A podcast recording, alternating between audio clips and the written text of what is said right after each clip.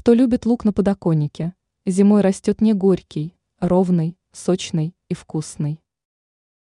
Советы и рекомендации, чтобы лук на зелень был с длинным сочным пером, ароматным и вкусным, а не разочаровывал горечью. Зимой пользуется популярностью так называемый огород на подоконнике. Здесь выращивают зелень, которую можно сорвать и бросить в суп посреди декабря или января. Огород на подоконнике может стать источником ингредиентов для блюд на Новый год. Довольно часто таким образом выращивают лук на зелень. Эксперт сетевого издания «Тут новости», агроном Анастасия Коврижных, поделилась советами, которые помогут вырастить более качественный продукт прямо на подоконнике. Пять советов и рекомендаций. 1.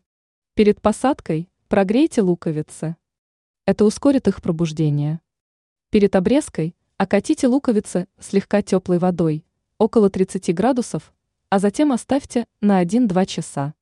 2. Важно помнить о балансе тепла и света.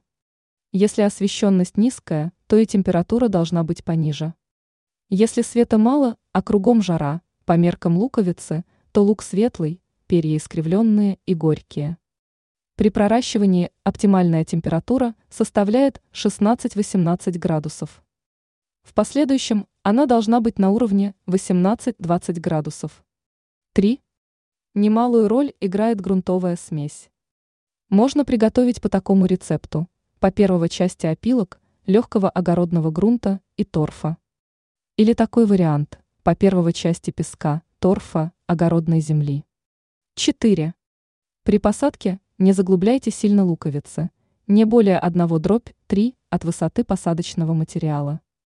В противном случае получите неровные перья. 5. Первые листья, проклюнувшиеся до проращивания, лучше удалить. Это необходимо для равномерного роста, чтобы перья лука были сочными, ровными, не горчили.